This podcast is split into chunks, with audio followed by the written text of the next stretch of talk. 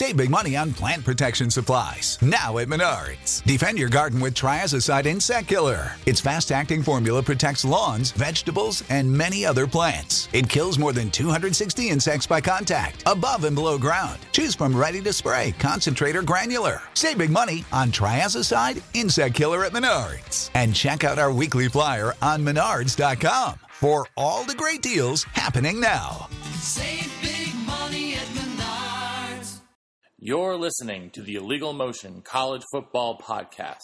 If you want to get in touch with the show, email us at illegalmotionpodcast at gmail.com and follow us on Twitter at illegal underscore motion.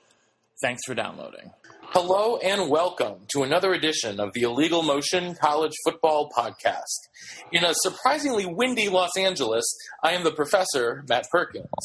And joining us from Nashville, Tennessee, where his Lebanon High School Blue Devils take on the Rebels of Franklin tomorrow, it's the coach, Corey Burton. What's up, guys? Season finale, regular season finale. Uh, take on the take on the Rebels. I think we're ready. Had a pretty good week of practice. Uh, weather didn't cooperate for the most part, but we finally were able to get outside and get some good weather and get some good work in. So I think we're ready, um, and certainly I'm ready to rock and roll tonight. Uh, looking forward to it. We got a action packed show, man. Oh yeah, definitely. Yeah, we got a lot, a lot of good stuff. A lot of good stuff. Don't blow away. Don't blow away, Matt. I'll do my best. Um, well, a man who knows should know a lot about wind, living in the Windy City, in the second city. A man who has been on quite a hot streak in bar trivia recently. It's our blogger, Josh Cook. hey, you know, won a couple uh, couple of days ago. The discount for our drinks led to my bar tab being a buck ninety seven. Can't beat that. Oh wow, I'm uh, and Josh, knowing the amount of beer that you can consume, that's very impressive. Well, what helped us win was our double up round was food bowl or football bowl. I knew all of them, and we doubled it up, so made it pretty easy. That's uh, that's right up the illegal motion uh, alley for that. Because Oh, let's yeah. all three of us like to eat, and all three of us know our bowl games. So, Yeah. That's right. Um, so, well, a lot of big games this weekend, including a couple going on right now. One between uh, TCU and West Virginia, one between North Carolina and Pitt. So we'll uh, we'll be keeping tabs on those as we record. But tonight we're going to switch things up a little bit, and in lieu of our usual quick slants, uh, we're actually going to talk about all of these uh, head coaching vacancies in FBS, which now stand at a total of eight. And so each of us has come up with a list to rank them in order of most desirable to least desirable. But um, we're actually going to start at the bottom with the least desirable ones and go around the table and uh, see what we've got for each. Uh, for those of you listening out there, in case you don't know all of them off the top of your head, in alphabetical order, the coaching vacancies are Central Florida, Illinois, Miami, Florida, not Miami of Ohio, Minnesota, Maryland, North Texas, South Carolina, and Southern Cal. That's some good alphabetizing considering Maryland is MA Oh, Minnesota is I just looked at the M's when I was playing around with them and did not even think about the second letter. This is Ooh. why you guys are um, teaching grammar and I'm not. um, so, well, Josh, uh, we're going to throw it to you first. So, who do you have at number eight? Well, my number eight is uh, Purdue because the job is technically not open yet. Oh, Uh, no, in all seriousness, um, so my criteria was if I was a coach, what I think is the most attractive. Um, so my rankings might be a little different, but I honestly think Miami is the worst job. They have a fan base that's going to demand a national title it, within three to five years, but the administration and facilities indicate that that won't happen.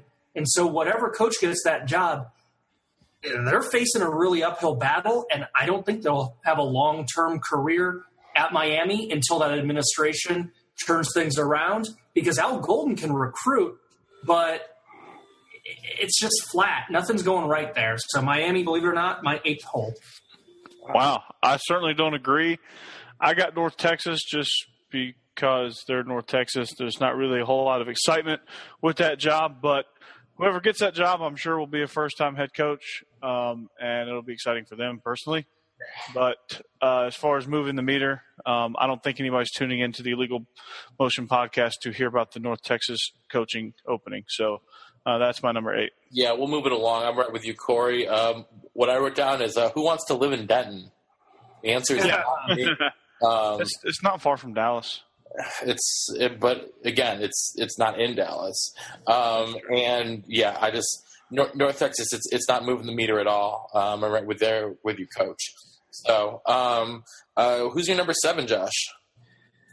Well, you guys probably aren't to like this either, but uh, South Carolina, they are way back in the middle of the pack of their conference with a fan base that expects a lot more. They just kind of unceremoniously put the heat on their all time winningest coach and made him resign. And within state, they are second fiddle with a country mile between the two of them with Clemson and South Carolina. That's another one where if you don't make the SEC title game in two, three, four years, you're looking at a super hot seat. That's just not very attractive for long term stability.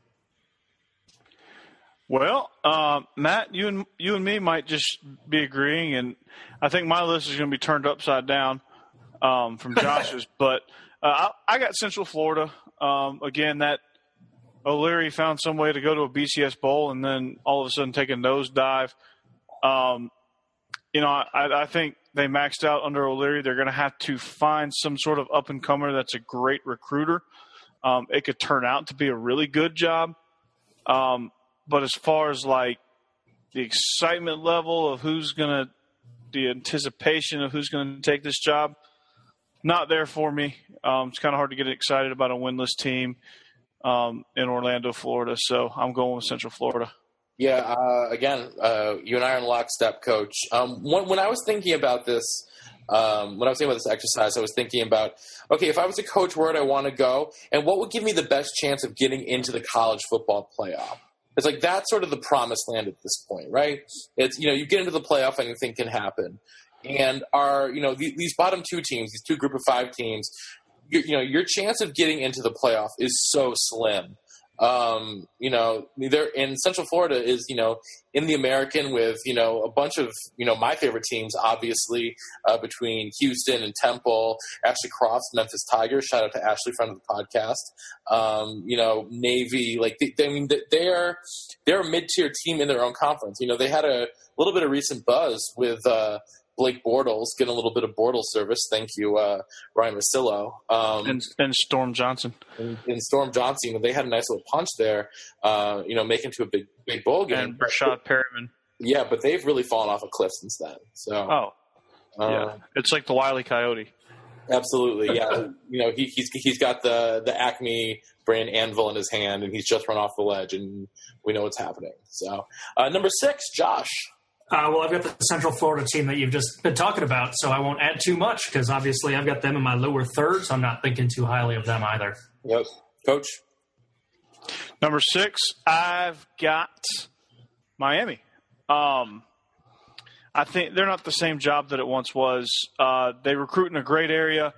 Um, I got them number six. I don't quite have them last because I, I think North Texas and Central Florida were, were worse. But, you know, I, I think Josh was on to something about the administration until they show the utmost support for Miami. I think it's just going to be one of those places where they're going to get a mid tier head coach to hopefully come in there, overachieve, and, and get the administration to uh, to see what they can do. Okay, so the, the positives are though you recruit the right class and, and, and they'll win despite whoever d- despite whoever's there.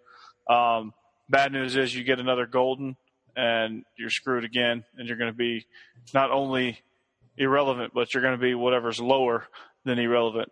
Um, and that's really, you know, with this, with the administration's level of buy-in right now, that's a pretty easy thing to do. Yeah. So Miami's number six for me. Uh, number six for me is Illinois, and it's not just because I went to Wisconsin that I am marking them the lowest, uh, the least desirable job in the Big Ten of the three jobs open in the Big Ten. But even though Illinois has five claimed national titles, their most recent was in 1951, um, Illinois also has an issue that, like Wisconsin and uh, like Iowa, it is a one of the tougher uh, public schools to get into in the country. So you can't, you don't have the same recruiting base that you would at even that's at say Miami or uh, Maryland or South Carolina. Um, so you know that cuts off a certain pool of athletes, and you know at Illinois, Champaign. I don't know for those of you who haven't been there. Champaign is in the middle of absolute nowhere, in the middle of the state in Illinois, and you know you, you don't want to go to Champaign. It's not a great town. um, in the division alone, it's Illinois is a cut below Wisconsin, Nebraska, Iowa, and Minnesota at least. And I think you can make a um, you can make an argument that Nor- Northwestern has overtaken Illinois as the premier program in the state, or even Northern Illinois for that for th- for that much. So um, I'm I'm really down on the Illinois job. I think it's I think it's really tough. Red Grange ain't walking through that door. well, um, Matt, you say Illinois is your number six. Well, they're my number five. Okay. Hang on. One, two, three, four, five. I, I think it's one of those jobs that can be, if they get the right guy, if the AD hires the right guy, they can come in and blow the lid off the program. I, I think they're just just lying in the weeds right there, just waiting to blow the lid off of it. Not too long ago, they were in the Rose Bowl. Um, it seems like it was a really long time ago, but it wasn't too long ago there in the Rose Bowl. Even though they got their butt kicks for butts kicked for Illinois, that was that was a huge huge deal. Um, if the administration can uh, hire the right guy, this could be an incredible job, and, and, and they could go. Uh, they could be within a couple of years of, of really being a contender in the Big Ten. And it's those reasons right there, Corey, why my fifth team is actually Maryland. I got it as the worst Big Ten job. This is a campus that, despite being close to Washington, D.C., really feels like a cow college. It's not a very fun part of the D.C. metro area to be in. Horrible facilities, horribly run athletic department, and they are in a division with Ohio State, Michigan State, Michigan, Penn State. They're in a battle with Rutgers and Indiana every year for fifth place in that division. I would stay away from the Terps for sure. Yeah, they're my number five as well. Um, you know, in, in you know they have that huge Under Armour contract, and they're going to have a lot of cachet because of Under Armour, and with you know. Uh, you know, with you know summer league seven on seven things that are sponsored by Under Armour, you will get a certain amount of recruits that are you know swayed by the gear and you know want to go where Under Armour is, and you know they're in a, a decent recruiting area. You know the, the DC, the general DC area, um, especially if you if you continue down to the Tidewater area in Virginia, very very fertile recruiting ground. But like you said, they're in you know one of the most stacked divisions in the country, so um, they don't you know they're, they're you know what are they a fourth place team at best in their division. So it would take a lot of things to go right for them to win that division on a regular basis, if even just once or twice in a decade.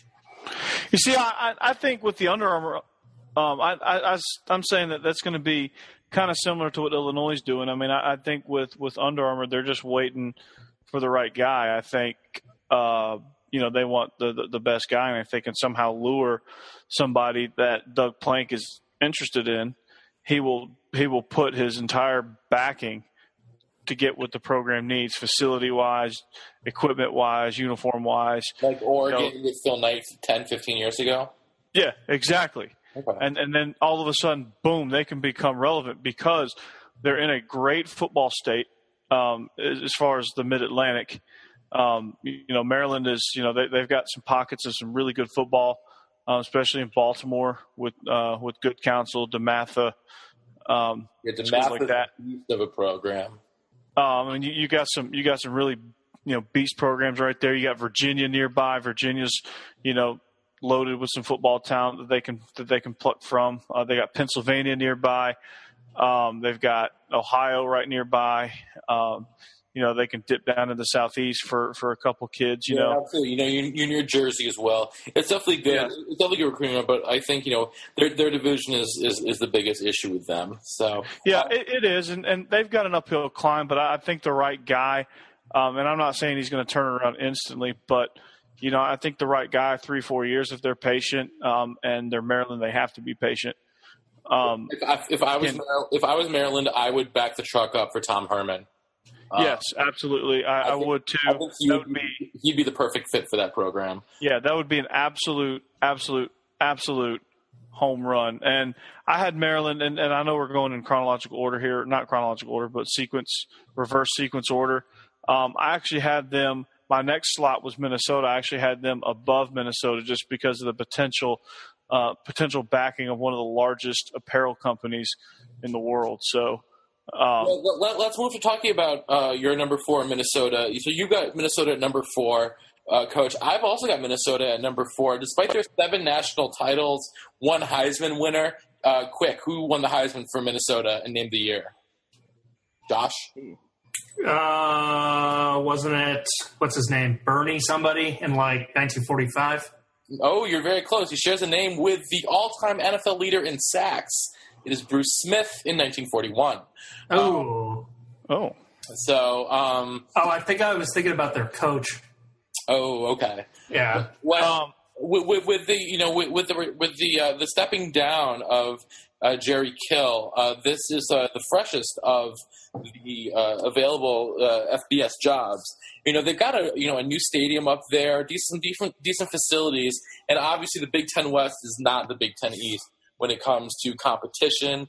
You know Wisconsin and and, and Nebraska and Iowa are probably you know are, are definitely above them, but there's no reason to think that Minnesota couldn't rise up and challenge them year in and year out. Uh, Josh, who was at number four for you?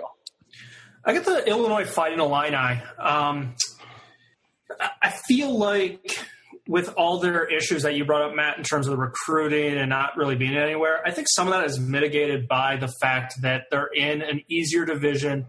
They have very, very realistic fans that as long as they win seven games most years and every every every like five or six years break through the scene and, and have a nine or ten win year. It's a basketball school and it's a realistic fan base that isn't going to put someone on the hot seat super quick. Um, they gave Zook plenty of time to to figure that thing out. Yes. So um, it, it's pretty attractive in terms of your potential job security going to Illinois. Yeah, I mean, my my piece about Minnesota, uh, you know, brand new, fresh stadium, very nice stadium. Um, you know, I think it's a, you know, I, from what I've heard, I don't know personally, but I've heard it's a great university. Um, Minneapolis is a great city to live in. I think the weather might be a factor. Um, it gets cold up there. Yeah, it gets a little chilly up there sometimes. Um, but uh, I mean, you know, they do have some tradition. Um, they can look at notable alumni, or the only notable notable alumni that I know of is uh, Tony Dungy, uh, Marion Barber, or a couple that jump out at me. But um, Maxx Williams, tight end, uh, high round, high high pick last year. They've got yeah, you know, Maxx they, Williams. They, they, definitely have a tradition, but their tradition goes way farther back. You know, they were. It, it does. It does, and, and the right guy can kind of come in and establish a, a, new tradition. I think Jerry Kill has left the program in pretty good shape. Um, they're a lot more competitive than they have been in the last few years, last 10 years. Um, you know, they're actually kind of, you know, they're, they're not far away. So anybody who takes this job um, is not taking over a total rebuild. So, you know, that's, that's the, that's the bonus of it. Um, maybe they can convince Tony Dungy to come back into coaching. I don't know. Um, but, uh, this job really intrigues me. Um, I'd like to see kind of who gets it and, and, and kind of what they do with it. I think that they're going to give Tracy Claeys the chance to play himself into that job because they they've they've been really touting him as a great coordinator recently. One thing to think about though is that their their athletic director Beth Goetz is actually in, only an interim, so we don't know if she's going to have the power to say so on who they hire, or if they need to hire, if they're going to hire a new AD first, who then goes out and gets his guy or her guy in, in this case. So, uh, well, let's move up to number three. Um, Josh, who is who's up there in the in the bronze medal position? Well, you guys have been talking a lot about teams with new facilities, and so I got to go with North Texas. They've got the newest stadium of everyone in this group. I think if you are a coordinator looking for a, a gig to get some head coaching experience, North Texas is pretty attractive by CUSA standards. Great facilities, and Denton is so close to Dallas Fort Worth that you have to be able to find a few recruits. It, it boggles the mind that the Mean Green have struggled so much recently. Well, uh, my number three was Maryland. Um, I talked about them and what I thought about Maryland. So um, I will stand by and wait for number two. Okay. Um, well, my number three is the U. Um, they have five national titles, uh, most recently in 2001, uh, but they haven't mo- won a conference title since moving to the ACC 11 years ago in 2004, which is kind of astonishing. Um, they're situated, though, in literally the most fertile recruiting ground in the country between Dade and Broward counties. Uh, I mean, that's where, you know, so many of, you know, we get top 100, top 150, top 300 recruits are all coming from that area. You know, they're, they grow on trees basically down there. Um, however, you've got a terrible stadium situation, below average facilities, and a recently cheap administration. But there is I, I think that the being in that recruiting ground and being in the ACC, where let's face it, there's not a lot of. If you win the ACC, if you go undefeated in the ACC, you'll probably get in to um, you know to the playoff, and that's you know not as tough. You basically got two teams to go through in Clemson and Florida State, and I think you can. You know, uh, the right coach can turn that situation around so quickly and have the U rolling. Very true. Very true. Yeah. Uh, I mean, everything I everything you said about the U, I do agree with that. Um, I just think, you know, and I agree to Josh to a certain degree, which is why I'm kind of almost splitting the difference between you two. Um, I think the administration could be a problem if they just, you know, unless I don't know, they figure something out between now and then. All right. Well, uh, we got moving to number two. So, um, Josh, where where are you sitting at number two? I got Minnesota. Um, this is a team that's that's won eight games back to back seasons for the first time in a while. Massive facility upgrades, not just with a brand new stadium, but the, the practice facilities, things like that. Jerry Kill really had the boat turned around, and um, I don't know if he'll get the job because the the remaining schedule is so difficult. But Tracy Claeys is someone that I'm certainly going to be rooting for. I was reading about his uh, coming up through the ranks. And uh, coach, I don't know if this is worse than than dealing with high school or as long a day as you have to, but uh, uh, Tracy Claeys was a graduate assistant unpaid at Kansas, and then went to Kansas State with the healthy salary of uh, one dollar. So, oh. So he was basically completely unpaid uh, for his first two stints. Then went to high school as a math teacher and a co-defensive coordinator before hooking up with Jerry Kill in 1995 and been with Kill um, until just a few days ago when he became the head coach. That's uh, that's I'll I'll take that as one of the most interesting tracks to become a college football Power Five head coach for 500 Trebek. But uh, you know, I, you know that that story you know, for high school coaches, got to make you feel confident that, you know, even though you're you're sitting in high school, um, there is always a chance for uh, big time college football. Um, you just got to be willing to take a slightly different path. Um, you might have to sacrifice some things that guys that have been in college for a while don't have to sacrifice. Um, but uh, you know, I, I think he's going to do a good job, and I think he's going to maybe audition himself and uh, hopefully he does a good job and he lands down there North Texas with those new facilities and uh, ready to compete in the Conference USA. You've got Tracy going from interim Minnesota coach to North Texas. Interesting. Okay. That that would I, I would uh, that wouldn't be bad to see. So we'll, we'll see if he can get it done. Well, um, I'm assuming, Coach, you've got uh, for your number two is South Carolina. Yes, number two, South Carolina for me. Um, you look at conference uh, right now; they're in, they're they're in the SEC. Um, you know, you got a fan base that was a little that's a little spoiled by by Steve Spurrier, but I think there's enough momentum there as far as their most recent success. Even though they've had a horrendous year this year, they were they were sort of down last year. I think the right guy can come in and say, "Hey, we're not too far removed from from three straight 11 win seasons, so um, they can get it back on track." I mean, uh, Lou Holtz went like won like three games in his last two seasons, and Spurrier came in and blew the lid off the program. So it wouldn't be out of the realm of possibility for the next guy. Um, I think they're they're starting to, to improve everything around the university. The stadium is great. Uh, the the division they play in is is not the SEC West, so you got that going for you. A guy to come in and, and compete immediately for the East in two, within two years. So. Um, you know, you're right there next to Georgia. Uh, the Carolinas are both great re- recruiting states. You know, you have East Tennessee right there that, that has some that has some talent, um, and of course you're not too too far from Florida that you can grab some people from. So they hired the right guy. I think uh, you know Kirby Smart could finally get his first head coaching job. That, It- that, that that would if I was South Carolina, that's who I'd be. I'd be. I mean, he's a rec- he's a recruiting juggernaut. We're not we don't know uh, as far as like running a program, um, but you know he's a recruiting juggernaut. He's a guy that that understands and, and has been with Nick Saban for, for years and years and years.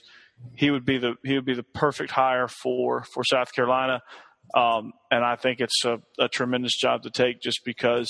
Um, you know, whether they like to admit it or not, they've become a high profile SEC job. Yeah, and I think what you know, the the SEC East is definitely the easier of the two divisions. Um, but something that I, I think is a little bit interesting, um, Josh, South Carolina has won two conference titles. Neither of them are in the SEC, and they are in two other conferences. Can you name them? South Carolina, Yeah. well, the ACC, Yes. obviously, And the other one, and probably the Southern Conference. you nailed it on the head. 1933 in the Southern Conference, 1969 in the ACC. Um, obviously, you know, South Carolina won the SEC East in 2010.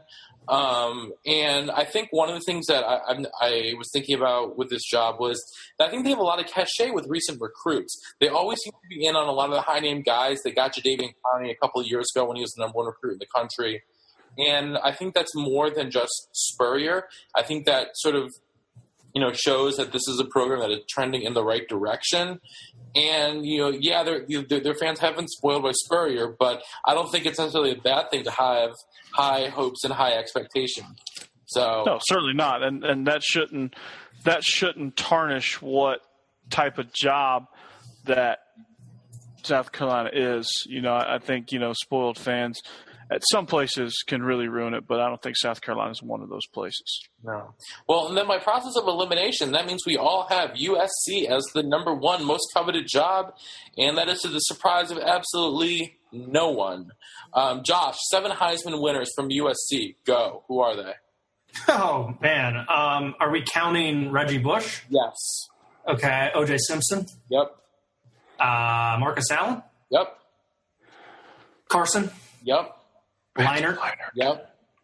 and Four running backs. how many more running backs? Two. Two more running backs. Oh my god, uh, they got to be in the way back. I don't know. I feel like I'm exhausted. White in 1979 and Mike Garrett in 1965. Yeah, before So- my time. Yeah, a little bit, a little bit, but you know, uh, seven Heisman winners, 11 claimed national titles, most recently in 2003. Um, I mean, they are a clear cut above the rest of all these other jobs in terms of national perception, recruiting ability. You know, they own the West Coast. Anyone who's anyone in California, Arizona, Oregon, they oh, you know they want to come to they want to come to USC. It is the glam program in Los Angeles. It is the I you know I'm a UCLA alum, and even I will admit that USC is still the number one program in Los Angeles. Um, Yeah, I mean, I, I would put it in context of like an ACT style analogy. Ohio State is to the Big Ten as USC is to the Pac 12, or replace that with Alabama and SEC, or replace that with Texas or Oklahoma from the Big 12. I mean, they're, they're the, they are the, the gig in the Pac 12. oh, absolutely. Yeah, I mean, Coach, what do you think about this SC team? You've got them number one as well. Yeah, absolutely. I mean, it was a slam dunk number one. It wasn't even there. There was a huge, sizable gap. I don't think USC East was going to sneak into that spot. Uh, they just, you know, they're in a great. They own. They're the number one university in in uh, one of the top three recruiting states of California. Um, don't, it doesn't matter what Stanford does, what UCLA does, what Cal State Fullerton does, what Sacramento State does. Um, what Cal does, what you know, what any of these California schools, and I, I was being a little facetious there when I was doing that, but um, it doesn't matter what they do. USC is going to rule the roost. They, they're the most notable um, seven Heisman Trophy winners. Um, great tradition. All the celebrities are boosters of of, of USC. Um, it's kind of like uh, Lakers Clippers out there. They're the Lakers. UCLA's the Clippers, um, and it just you know all the talent they have right now on the roster. They have a loaded roster right now as we speak. I mean, Um, they, they've had a couple of huge recruiting classes lately. So, Absolutely, and you know it's it's not like Sark walked out of there with a with a bare cupboard. Um, so, you know, I think it's you know that's why it was such an easy slam dunk number one. And to be honest with you, um, my prediction by the end of the season is not going to be a vacancy. Um, I think Clay Helton, um, if he continues this trend, which I think he will, um, I think he might just take the interim tag off and he might be the guy. I would be very surprised if Pat Haden keeps Helton around. But I think that's a different. I think that's a different discussion for a different podcast because we really need to move to uh, looking at the big games this weekend. I'm I'm foreshadowing. Yes, indeed. Yeah, that'll probably be uh, an end of the season wrap. Uh, we'll be when we talk about after Black Monday, um, all of the jobs that are open, get on the coaching carousel. Um, put a put our twenty five cents in and go for a ride. So, um, well, we need to get to some of the big games this weekend, and it doesn't get any bigger than the world's largest outdoor cocktail party, does it, Corey? No, absolutely it does not. Um, some interesting storylines coming into this game. Uh, Florida comes in as a three point favorite. Obviously, they're ranked 11th in the country, um, rightfully so. As of right now, I think, uh, despite the lack of offense, really, because even in the LSU game, their defense really set up a lot of their success. Special teams set up a lot of their success, even putting points up on the board.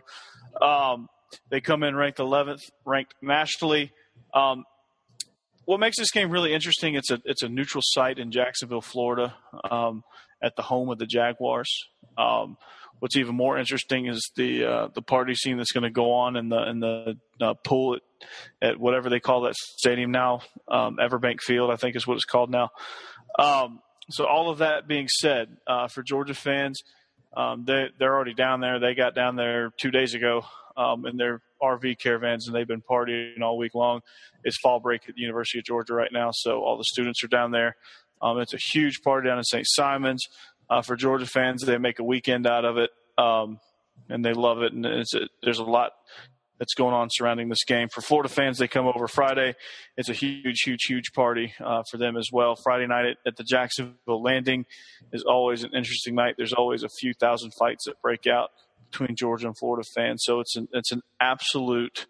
I mean, it it almost rivals Mardi Gras, and by almost rivaling Mardi Gras, I mean not really. But um, as far as the game goes, um, I, know we want to talk about the game a little bit. Uh, Treon Harris comes in. He he filled in quite nicely for uh, suspended quarterback Will Grier uh, for Georgia. They're going to have to figure out the quarterback situation too. Um, the rumors are um, from practice that Faton Bauta, the third string quarterback, is getting reps with the first team. Um, they're going to take a long, serious look at, at putting him in um, and giving him a look.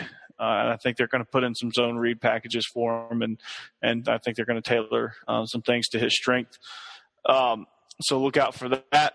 Um, otherwise, it's going to be Grayson Lambert again, and try to see if he can get some confidence going, hit some throws early uh, for there. The defense for Georgia is going to have to contain Treon Harris. Uh, Treon Harris is another guy that can really beat you um, as a dual threat quarterback, not only through the air, but um, when when things collapse and the pocket breaks down, he's somebody that can that can really put a defense in some in some tough situations.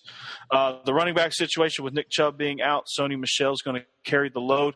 He certainly can do so, but he comes in nicked up. Hopefully, uh, after the bye week, he's a little bit more rested up. But that means Brendan Douglas and Keith Marshall are really going to have to step up, get some quality carries, so that Sony Michel doesn't have to tote the rock 40 times for for Georgia to have a chance.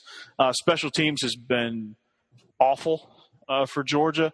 So if Georgia wants to stand a chance, the the third most important phase of football um, is going to have to, you know, I, I don't even want to say improve. Um, it's going to have to at least worst case scenario be competent.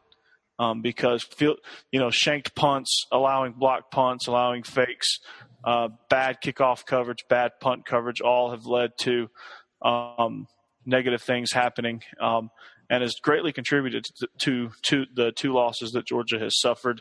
Um, they need to play a relatively clean game. They need to control the clock and control the field position. So time of possession is going to be really important in this one. Uh, the weather looks to, you know, the weather forecast looks to be good. So weather's not going to, weather shouldn't be an issue.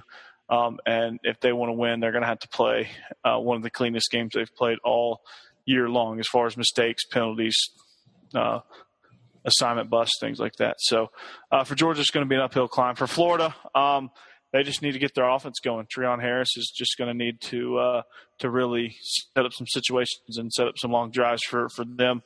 Um, he needs some success early. Run game with Kelvin Taylor, get him rolling. Uh, last year, Florida won forty-one to ten, I believe was the score, and I think they ran power forty-one times, um, and even to the same side. Um, so maybe they can have some success doing that as well. Um, defense, uh, this is not only a key, but it's also a prediction. They're going to make quarterbacks' life miserable um, if they make Georgia one-dimensional. Um, it doesn't matter who you put in there at quarterback; they're not going to stand a chance because Florida's Florida's pass rush is uh, one of the tops in the country. So um, it'll be interesting. Um, I'm going to say. Uh, with Georgia's quarterback situation being in such disarray, with uh, with so much youth going around, um, I think Jacksonville's already a tough place to play. I think Florida's going to win. Uh, I think they're going to win by 13 points. I'm going to say uh, 34 20. That's 14 points, but who's doing the math? Yeah, Josh, uh, what, what, you got anything to add on that? Uh, I was desperately Googling third string running backs coming in and playing meaningful time in a rivalry and seeing how well uh, well they did. And I got a Google hit. Unfortunately, it's the 1977 Red River Shootout, so it's not too well known for third stringers to have much success. That's why I really like Florida in this game. Uh, coach did a great job breaking it all down, as you'd expect, with this being his Bulldogs, his conference. I won't add on too much other than that is not a pretty quarterback situation that Mark Richt has to deal with against a defense that is 19th in the country. Yeah, and that yeah. eats quarterbacks alive. I mean, for Hargreaves, we've talked about him so many times. He's such a beast on the. I mean, he makes he's you know the collegiate version of, of Revis Island right now. Um, you know, oh yeah. You know, if, if you're, you know, they'll throw him on Malcolm Mitchell and he won't be able to do a thing the whole game. So, um, you know, that'll be, um, you know, that that'll be an interesting matchup to watch. But if they're going, you know, if they're going, you know, read option, you know, oh, I, I, I fear for the safety of the Georgia backs because the, the defensive front of Florida is is pretty beastly. Well, our second game, uh, we're going to head just a little bit north to Carter Finley Stadium in Raleigh, where the number three Clemson Tigers, fresh off their absolute shellacking of the U in Miami, uh, take on Dave Doeren's NC State Wolfpack. Um, so, Josh, uh, NC State's been on a little bit of a skid lately, haven't they? Yeah, uh, that four and zero start quickly gave way to a one and two conference start. They're coming off a nice game at Wake, but again, that's at Wake. I just think Clemson is beyond dialed in right now, and you know, in the past and with other teams, you can make an argument that they would be looking past them to Florida State and maybe have a, a stumble but I think Dabo has this team smelling blood.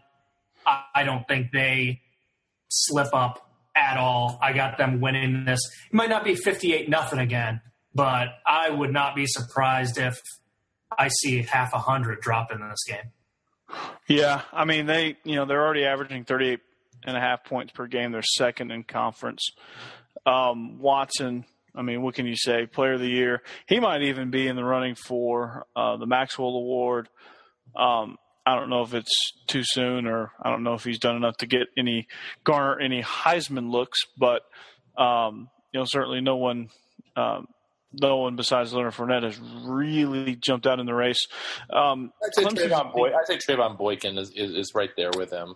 Yeah, that's true. Yeah, Trevone Boykin. Uh, but you got, I mean, you know, as an outside shot, you gotta you gotta at least consider Deshaun Watson. Oh, um, absolutely.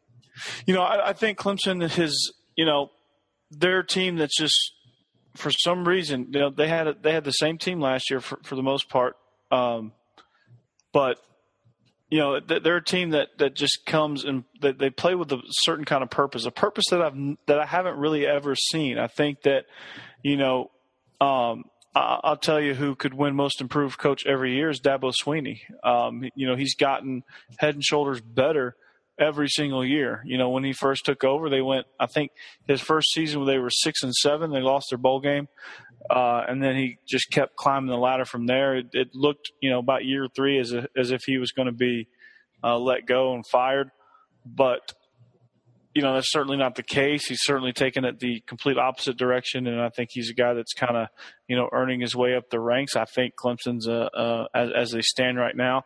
Um, we'll really see what they got next week against Florida State, but uh, I think they're a playoff team. Um, I think they can really contend in the playoffs. They they kind of they don't play like a true ACC team. I think they kind of they kind of play as a hybrid of Pac-12 and uh, SEC because uh, I think defensively they get after you. Um, they're fast in their front seven. They fly around. They swarm the football and they get after you. Um, and, and their offense kind of operates like a Pac-12 offense. They just, I mean, they're just all over the place and, and, and they're just lightning quick and um, they, they don't huddle. They don't give you any time to rest. So, um, they're they're more physical than I gave them credit for probably in, in, the beginning of the year, and they're just you know and and not to completely ignore NC State, but I just really don't. I just really think they're running into a buzzsaw. I, am going to agree with Josh on this one um, for my very long-winded agreement with Josh. Yeah, if uh, if NC State's going to stay in this one, it's going to be a heavy dose, a, a heavy dose of Matthew Dayes on the ground. Um, you know, he's having a pretty solid season for himself. Hashtag year the running back. Already at almost 800 yards in the season yeah. um, and 12 touchdowns. So that'll be interesting to see. But yeah, I mean, it's it's, it's probably Clemson by, uh, you know, Clemson by you know well into double digits. So um, let's move on from there to our next game that we're going to take a look at, which is uh, the Oklahoma State Pokes uh, heading in to West Texas to Lubbock to Jones AT&T Stadium to take on the Red Raiders, the Fighting Cliff Kingsburys of Texas Tech. Um, Patrick Mahomes has been an absolute terror through the air uh, on Big 12 opponents, but um, you know it's you know another year, another you know another quarterback in the air raid offense for them, isn't it, Josh? Yeah, you know, um, you look at their losses, and he still puts up really, really strong numbers. Um, had a had a rough go of things against Oklahoma with four interceptions, um, but you know that, that's to be expected. Oklahoma's a better team. I think if you look at his numbers against TCU and Baylor, they were a lot more representative of what he can do. Uh, I think one thing that is kind of getting lost in the shuffle of this Texas Tech team is DeAndre Washington, hashtag year the running back. 837 yards, eight touchdowns, averaging almost seven yards a carry. Um, we don't really think of Texas Tech running backs, but he's having a nice season. I would put Oklahoma State on upset alert. This is a team that, yes, they blew out Kansas last week in an emotional victory, but before that, tight game with West Virginia. Before that, two point game with Kansas State. Before that, three point game against Texas. Red Raiders, yeah, they got blown out by Oklahoma, but before that, they smoked Iowa State.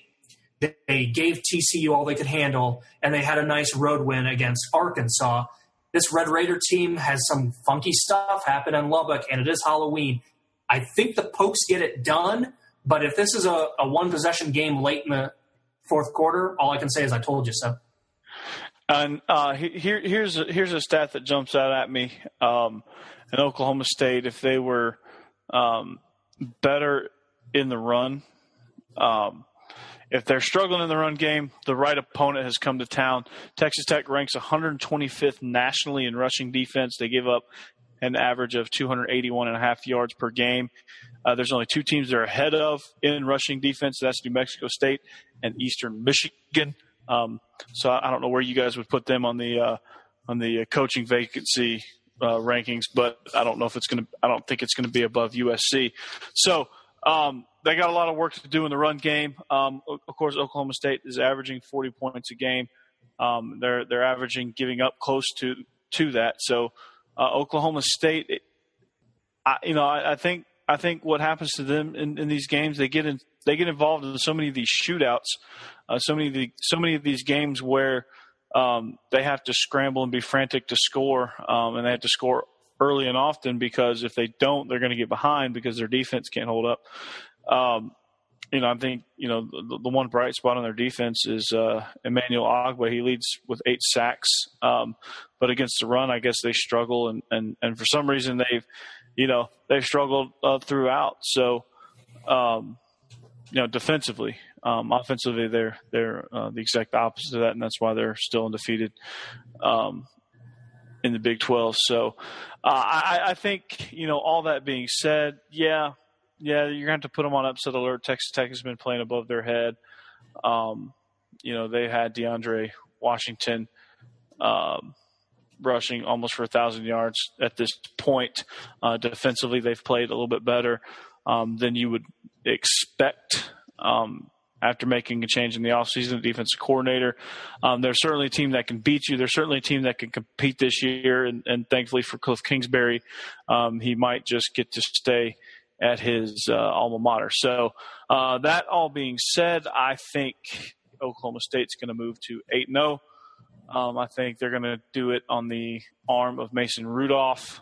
Uh, I think he's going to have a big day for the Pokes, and I think they're going to completely dismantle Texas Tech. I think it's going to be a, a two touchdown game uh, for the Cowboys, and uh, you know I think they just I think they just are going to impose their will on this Texas Tech team.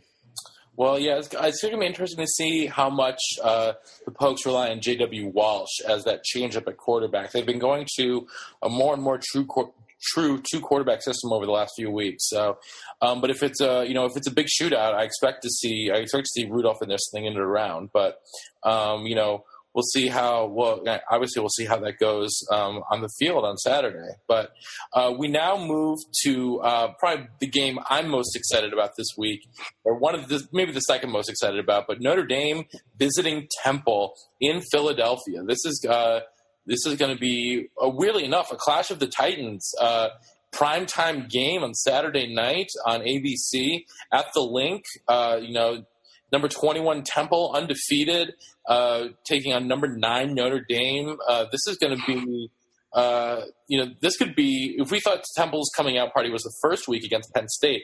This could really be something else if they take down Notre Dame as well, wouldn't it, Josh? Yeah, I, love, I love this Temple team.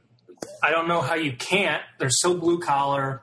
They attack the quarterback like some wild banshees. They're a fun team to watch they're really well coached outside of the East Carolina game where they had some insane penalties that they just tried to shoot themselves in the foot left and right that game.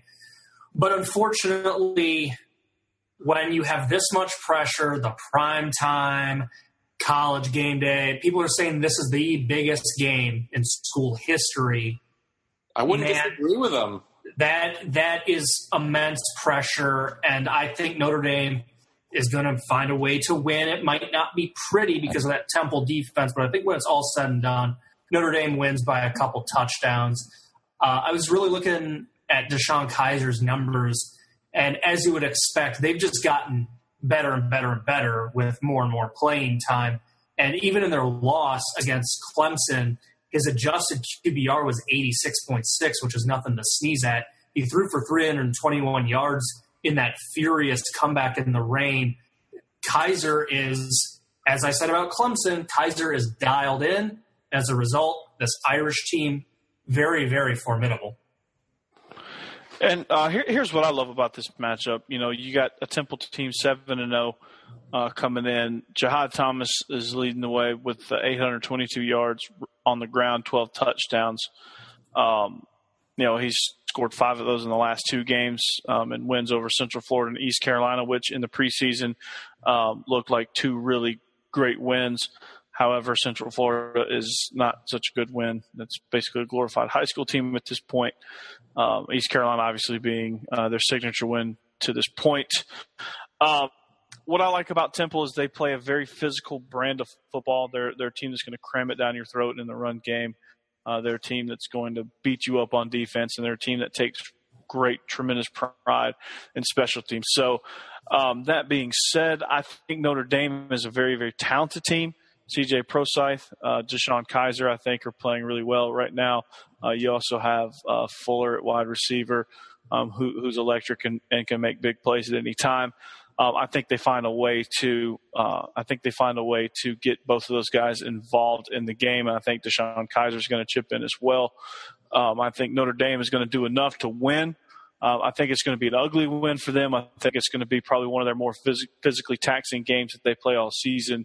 Um, it's going to be one of those games where all the pain management supplies um, are going to have to be reordered and restocked in the Notre Dame training room um, because I think you know Temple's a team that's going to leave their mark. You know, you're gonna you're gonna sit there on, on Sunday Sunday morning in treatment, and there's going to be a lot more people this week than there than there have been in the previous weeks. Well, that you, Uh, you know, coach, that's like that's what I'm worried about is that Notre Dame's been hit by so many injuries already that you know they're they're getting kind of thin, and like you said, Temple hits hard, and Yeah. I, And I'm not saying they're going to be injured. I, I'm I'm saying more so uh, to make a program reference, they're going to be uh, hurt, not injured. There's going to be a lot of guys getting treatment for minor bumps and bruises and, and a couple of, you know, a, a lot of minor injuries, but things that come from playing a very hard fought physical game, um, stuff like that. But yeah, I mean they're already thin, so they can't afford to really uh, survive too much of a bloodfest, though. No, they really can't. I mean, I'm the eternal optimist, and I will definitely be rooting for Temple on Saturday night. So, um, well, uh, two uh, two more games to get to. The first one is the Little Brown Jug, Michigan, heading in to uh, the Twin Cities uh, to play Minnesota at TCF Bank Stadium. Josh, classic Big Ten rivalry here. Uh, not really. Uh, rivalry and trophy only. Michigan completely dominates them. I think every Gopher fan would rather beat Wisconsin and and Iowa, and I think every Michigan fan would rather beat Ohio State. But uh, still an interesting game. I think this comes down to Michigan's pass defense. The only time they've lost, Travis Wilson threw up an adjusted QBR of 85 and a half. Connor Cook, his adjusted QBR, 69.2. Mitch Leidner's adjusted QBR has only gotten to 69 once this year. That was against Ohio. Simply put, Leitner is not a good enough quarterback to make Michigan scared. Wolverines big. I agree. I totally agree with you. Um, and not because I think Minnesota's a bad team right now. Uh, they're sitting at four and three right now, um, and they're going to be playing inspired football. Uh, I think they're going to rally around um, Jerry Kill and and and try to just you know win in honor of him because I think those players truly love Jerry Kill, and, and it's a very unfortunate situation um, and circumstances that he had to retire under. Um, but you know he's doing the right thing by keeping his uh, health in mind because without your health, who are you? So um, I think they're going to play very hard, very physical. Um, not not that they don't already, but I think they're going to take it up even an extra notch um, because of Jerry Kill and because they want to just kind of play hard for him. Um, but I think Michigan's a buzzsaw. Uh, I think it's a bad matchup for them. I think Drake Johnson um, is going to get back in the mix. Uh, Jabril Peppers is going to get in the mix. Um, you know, he, he's he's rising up the charts here. Uh, they have Jourdan Lewis, who is a semifinalist for the Thorpe Award. Um, their special teams certainly um, can go up, can't can't go down any further, especially the punt coverage unit. Um, so they're going to bounce back from that. I, I, think there's just a lot of things going right. For Michigan, I, I, think they were a victim of an unfortunate circumstance against a great team. Uh, I, I, don't. They they controlled that game against Michigan State pretty much the whole way. Um, a couple bad circumstances set them up for a loss, and, and that third phase jumped up and bit them. So I don't think it's enough of a concern to really worry about that it's going to plague them the whole year. Um, I just think you know Jim Harbaugh is going to have them ready to play, um, and he's going to get everybody he can involved. Uh, they're going to get the ball in the hands of their playmakers, um, and they're going to get a, a, run game established because that's who Jim Harbaugh is. He wants to, you know, he wants to get that run game set up so that his quarterbacks can have great success. Yeah, definitely. Um, I think that, like, you know, just echoing what you guys have said, this should be, you know, it'll be. Uh, I think it'll be a, t- a very tough emotional game for uh, for the for the uh, for the Golden Gophers, and so um, I think the Wolverines win this one handily. But um, probably uh, one of the most intriguing games of this week is happening in Pullman, Washington, um, where you know where the winner of this game is in uh, is in control in the uh, Pac-12 North. Um, so it's when Stanford travels up to play uh, the Fighting Pirates of Washington State. Um, Josh, do you think that uh, Washington State's uh, uh, defense will be able to handle this really powerful Stanford O? Is Pullman, Washington in the central time zone? No. Is this game being played 9 a.m. body time? Uh, I do not believe so. It's being played at 7:30 p.m. body time. There's your answer. Stanford, we can. I hate using excuses, but the Northwestern game, the more and more it has told me that Northwestern better than we all expected, and these 9 a.m. body time start games are not conducive. We saw the same thing really happen to BYU playing in Ann Arbor. So I like the Stanford Cardinal big. I've got them in my tournament. I've got them second, I believe, maybe third in my latest poll. Um, but that's not to say Washington State won't keep this game close. Uh, Luke Falk, incredible. You expect big numbers from any Washington State or Texas Tech quarterback, but just because you're putting up big numbers doesn't mean you can't put your team in a bad position. And let's be honest, Falk hasn't done that. Only four interceptions this year in 387 attempts. That's insane. Falk has been controlling the ball really, really well this year. Hats off to him and hats off to Washington State for an improved season and making a bowl game. But they don't get it done this week. Yeah, you know, Washington State. I, you know, I think you hit the nail right on the head, Josh. Um, they, they, you know, much improved, five and two, uh, staring a bowl bid, staring a good bowl bid, right in right in the face. But I think they're going to have to wait till next week to get back on that track. I think Stanford's just too strong for them. Uh, Christian McCaffrey, um, he's a guy that can do it all for for Stanford. He he's kind of their uh, he's kind of their playmaker. Um, he, he, he's decent. He can hold his own. You know, um, defensively they they get after you. They just play a physical brand of football. They they're kind of like the anti Pac-12 team. Um, because uh, they play so much different than, than everybody else. I think the closest team that plays their brand of football is UCLA. Um, and I just really kind of like what David Shaw's done. Um, he's taken some of these. I don't want to say no name recruits, um, but I want to, but I will say he's taken some of these lesser lesser recruits and and really just said, you know what, recruiting matters only how much you coach them up when you get here. You can hire, you can get all these five star guys in here, um, and yeah, they're going to win you some games, but you got to coach them up too. So um, they're they're proving that you know three stars and a couple four stars can get it done. So um, I just really like what they do. I really I think they're gonna I think they're gonna blow out Washington State um, because they know that what's at stake is the Pac-12 North. I, I, think they see the playoff there in the near in the near distance, and they just want to go and get it. Um, I think uh, was it you, Matt, that used the analogy "blood in the water" earlier. I think that was Josh. Was that you, Josh? used the analogy "blood in the water." Sounds like something I would say. Well, they see the blood in the water. Um, I, I, I like. I like. I almost steal that line from you. They they see the blood in the water and and then they're ready to attack, and I think they're just ready. Uh, Washington State uh, because they're much improved, they're talented. Um, they're probably one of the more talented Washington State teams um, that they fielded in quite some time, um, led by the uh, led by the Pirate Man. Uh, they're going to compete. They're going to play hard. Um, they'll be in it for. They'll be in it maybe till halftime. I think they'll make it tough on Stanford till halftime, and then Stanford's just going to pull away, I believe. So, um, looking forward to this one. Actually, I kind of I kind of want to see what Washington State's got. I kind of uh, if I don't fall asleep um, because I don't sleep these days with the with the new baby.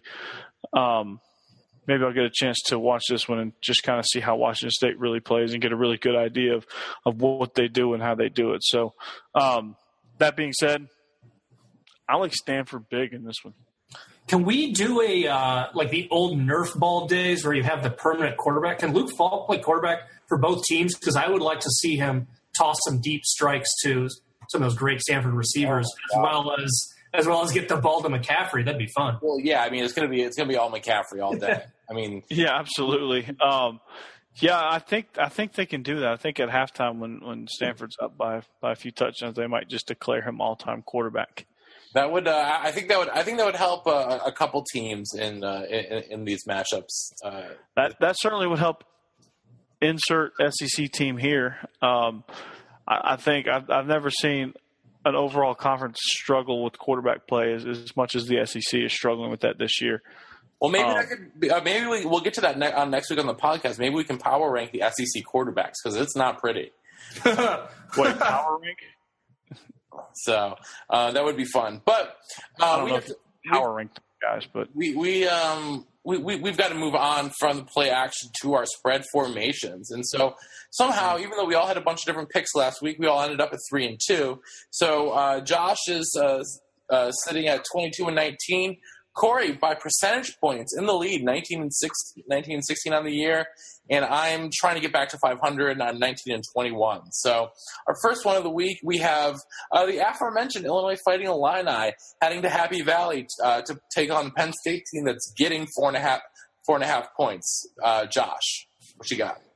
Well, every time I've picked Penn State to cover in my blog, they've come back to bite me. Every time I've said take the points, they come back to bite me. So I don't know what to bet with Penn State.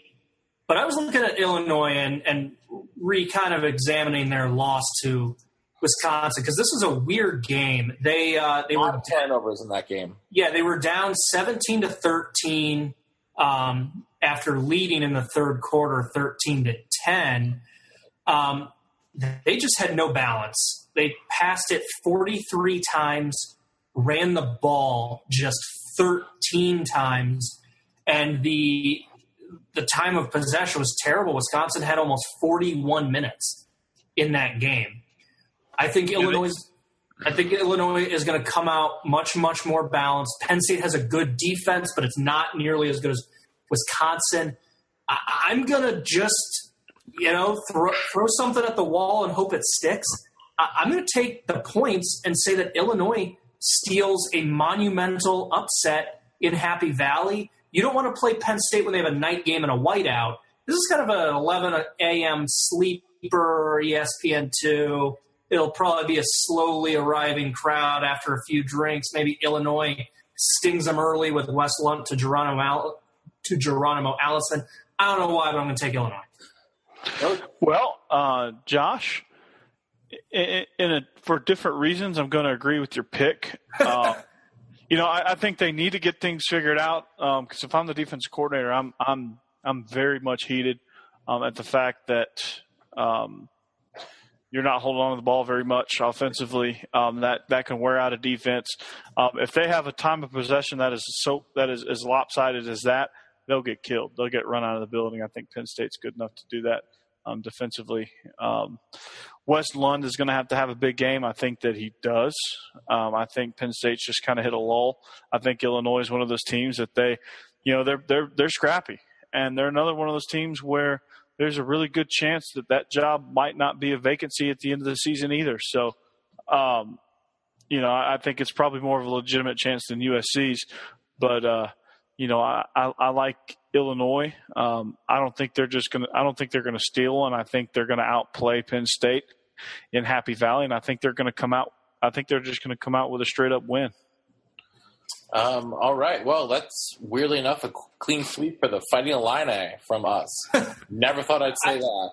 I mean, that's what happens. That's what happens when you're Penn State and you beat Army by six points at home and you get waxed by Ohio State. I mean, wh- what are you hanging your hat on if you're picking Penn State? Yeah, not not much. Um, second, our second game, we've got um, Mountain West favorite, um, San Diego State, uh, giving three and a half on the road in Fort Collins, uh, playing the Fighting Bobos um, of Colorado State. Uh, Josh, are you gonna? I know you really like the San Diego State squad. Yeah, you know they started out one and three, but uh, two of their losses were at Cal and at Penn State. Um, the the one to Utah, to Southern Alabama was was baffling, but Rocky Long's really turned it around. Undefeated in conference play. Uh, Colorado State struggling right now at three and four, but really looked bad at Utah State and against Boise State. Um, I, I like the Aztecs. I think this Rocky Long team has an identity. We've always known him to enjoy uh, running the ball, and Donnel Pumphrey really under the radar, playing so many late games out in San Diego, but he's over 900 yards on the season and 10 touchdowns. He's definitely one of the elite backs of that conference, and uh, really a, a sleeper elite back, I would say, in the entire country. It'll be interesting to see how Pumphrey does in the bowl game when they eventually get there against some higher uh, profile competition. So I'll take the Aztecs. Well, when when all things are equal, um, usually you try to defer to the Mountain West home t- team. That's kind of how it typically works in that conference, and that's how it could that's how it could play out this this Saturday. But I, I just think it's one of those you know really tough learning seasons for Mike Bobo. Um, you know, I don't I don't think he's a bad coach. I just think he's in a, a situation um, you know that he's never been in as far as lack of talent and and just kind of uh, new to the new to the whole head coaching deal because he's been an offensive coordinator so long. Um, he's still got a lot of things to learn. He's still got a lot of things to figure out and clean up. But uh, that being said, I think they compete. I, I, think if as long as they keep improving each week, um, they can maybe sneak out some of these wins. I don't think that's going to happen this week. I think the Aztecs are going to win a big one on the road um, to to move closer to competing for the Mountain West Championship. I like the Aztecs. I'm going to gobble up the points with Colorado State. Um, I think that le- their win last week over Air Force was a turning point in this season, and they were able to bottle up Air Force's run game. And I'm I'm predicting they're going to do the same thing against the Aztecs. They're very different running games. Though, I 'cause know. they're- I, I, I mean, obviously, triple option at Air Force, more, much more of a power game with, at, with San Diego State. But I, it's it, it, it's still you're, you're still filling gaps. You're, you're still um, you know uh, you're, you're still trying to you know focus running downhill, tackling downhill. And I just I'm such a sucker for the Rams that I it, it's so hard for me to pick against them. So I'm, Oh, it was nearly impossible for me, but I, I just I, I see him improving. Um, I just think you know they're going to run into a team that they just they. I mean, Colorado State in this game could play one of their best games of the year and still lose by two touchdowns. Okay. Well, um, our next game is going a little bit, uh, going a little off the board for our, our next game here. We have the battle of the F blank U's. We've got FIU getting or giving two and a half on the road at FAU. So, you, uh, Josh, are you are you an American or are you international? I'm going with the Golden Panthers, the international variety of uh, Florida schools. They are uh, they're four and four, but uh, two and two in conference play. But they they played Louisiana Tech fairly well, who's a favorite to win a division in that conference. They beat Central Florida, which I know is going through a tough season. But in terms of the talent on paper, UCF should still be better. They gave Indiana a little little bit of a struggle, but uh, I like I like their quarterback, Alex McGough. He's one of the better QBs in Conference USA. 14 touchdowns, 10 interceptions as a freshman, and he's one of the reasons why they're playing way better. Sophomore campaign, 17 TDs to three picks. He's having a great sophomore year, and Florida Atlantic just uh, one and six, one and three. And the one time I saw them play much of a game was I don't know why, but I, I was watching their Buffalo game because it was kind of a slow motion train wreck. Each team got a safety in it. It, it was a weird game, and FAU had five turnovers. And when you leave that bad an impression, I'm going to pick against you. So I'll take the Panthers to cover that spread. Josh, uh, you really just talked me into Florida International right there. Um, Alex McGough, he does it for everyone. Exactly. Admittedly so. I really know next to nothing about this matchup. Um, At least you're honest. I'm honest in the fact that um, I can't cover the entire country, um, and nor do I want to pretend like I can cover the entire country. Um, I've never, I haven't seen any of these two teams play in the last two years. Uh, don't know much about them.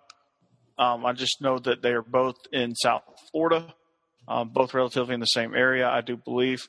Um, so I'm going to pick the international version of the FUs, and uh, and I will go with the Golden Panthers.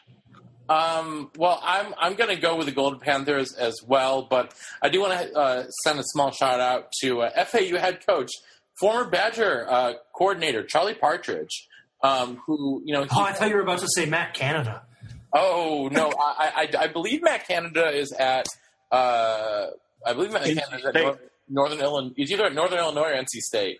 Uh, I think it was NC State last I heard. yeah, I think last oh, I think he's an offensive coordinator up there. But Yeah. um, you know, Charlie Partridge, another guy who, you know, a, a, another branch from the uh, Barry Alvarez coaching tree, if you will. So you know, which which leads back to Hayden Fry, which is uh, one of the greatest coaching trees in, in history. If you're not familiar with that, but um, you know, I think that, like you guys said, it's um, it's all about McGough. So um, yeah, let's go McGough um, heading into um, a SEC East matchup where we have uh, the Volunteers of Tennessee coming off um, a tough game uh, to Alabama, uh, uh, giving nine on the road at Kentucky. Josh, uh, Wildcat, you want the Wildcat the upset in this one? Uh, well, I will. Uh, I'll pull a Corey and admit something. I don't watch too much of either of these teams. I've seen bits and pieces of them. When two things feel equal, I like to look at their best win, worst win, best loss, worst loss. And with Kentucky, I'm struggling to identify what their best win is. And South with Carolina, maybe. and, and with Tennessee, it's pretty easy. They had a really nice comeback against a Georgia team that we were still high on at the time, and their best loss is a one point game at Florida. I will take the Vols on the road, and uh, I believe they are Nine point by nine, which seems crazy, but Kentucky got rolled their last game against Mississippi State. I think Tennessee can cover that. I know it's a big road road spread, but I'll take them. Yeah, preseason, I was I would have picked Kentucky. Um, they're a very talented team. They play hard. They're they're good. I like Pa- Patrick Towles was one of the best quarterbacks in the SEC coming into the season. Uh, I just think they're out of gas. I, I think Kentucky's out of gas. I think they've just kind of they've kind of struggled their way in, into a good record, um, and their their series record with Tennessee is uh, I don't think they've won. I don't think they've beaten Tennessee in the last 29 years, I believe, is what it is at, at this point. Um, I'll, I'll look up that stat as I ramble on more about this this matchup. Uh, Tennessee has played strong all year long. Uh, you know they've you know the unfortunate thing for them or the thing that doesn't bode well for them is they they've blown uh, several double digit leads um, this year, um, and they even let Georgia get out by 21 on them before coming back. So, uh, you know, for tennis for Kentucky, they're just going to have to get it going. Um, they're going to have to get it going early, and they're going to get some some. Uh, they're going to have to get some confidence going. Um, I don't think they're going to beat Tennessee. Uh, it doesn't seem like they ever do, even when Kentucky has their best team. So um, I like the Volunteers until Kentucky proves me otherwise. Uh, well, Coach, I was actually going to take Kentucky until you told me that 29th straight year stat of them be, of Tennessee winning. So um, let's make it let's let's make it a nice round 30 because I'm turning 30 in two weeks. So Oh, yeah. um, uh, I think we're gonna have to we're gonna have to go with the Vols. Um, even though it's not in Rocky Top, I will we can still be singing Rocky Top. So um, finally, uh, as it is tradition here on the big on the Illegal Motion podcast, uh, we have to end with our favorite Big 12 team, uh, the Kansas Jayhawks, who are giving 40 at home. I'm sorry, who are getting 40 at home against uh, the Sooners of Oklahoma. Uh, Josh, uh, I think are we? I think we're in for another laugher. Well, uh, Mr. Samaje Perine kind of reintroduced himself to the Oklahoma staff, I think, last week, going 23 attempts, 201 yards, 8.7 average, four touchdowns. So I thought it would be smart to look at uh, the Kansas Jayhawk rush defense. And as you would expect, it's pretty bad. 118th in the country. Uh, Aggressively bad. That's like that's like that. That's I don't even know. um, 1,711 yards given up, 5.3 a carry, 20 touchdowns, and 244 yards per game. So, um, yeah, give me Oklahoma, and I don't care what the spread is. Yeah, Oklahoma is going to score 60 plus points. I think uh, Kansas might uh, get the record for fewest points scored at negative eight. Um, you know, the Sooners, they're on, a, they're hot right now. They're on, they're on a hot streak. They are absolutely demolishing people um, since losing to Texas. I think they took it kind of personally.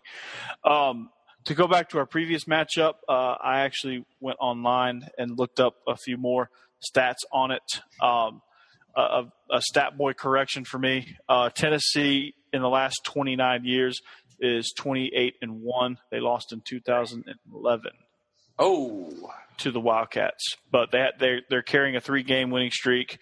Um, prior to Derek snapping- Dooley? Yes.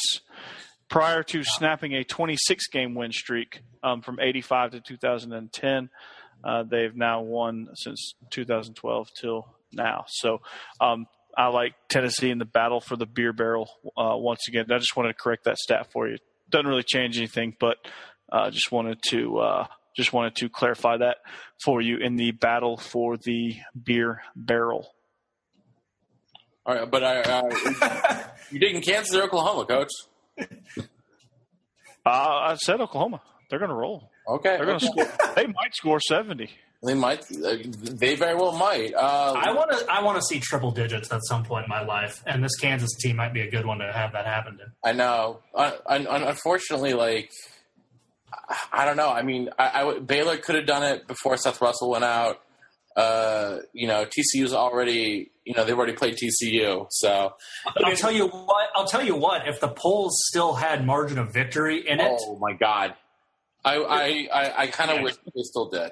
Like I I, I, I just, just to see just to see what some of these schools would try to do. I mean, that was, you know, watching some of watching some of the score lines with uh, some of the Spurrier teams in the '90s was kind of was kind of funny or kind of fun because you would see like 66 to three over Furman. yeah. You're like, geez, man, take it easy, man. But Well- he had. Well, I called a few good ball plays. I mean, if they don't like it, stop me.